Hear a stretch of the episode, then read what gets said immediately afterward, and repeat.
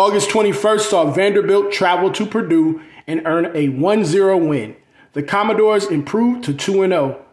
Rachel Deresky scored the game's only goal at the 77 11 mark. As a freshman last season, Deresky scored just one goal in 18 games. This season, she has two goals in two matches. Vanderbilt will host Western Kentucky in its home opener August 25th. Prolific Sports Report is a podcast by Winners Only.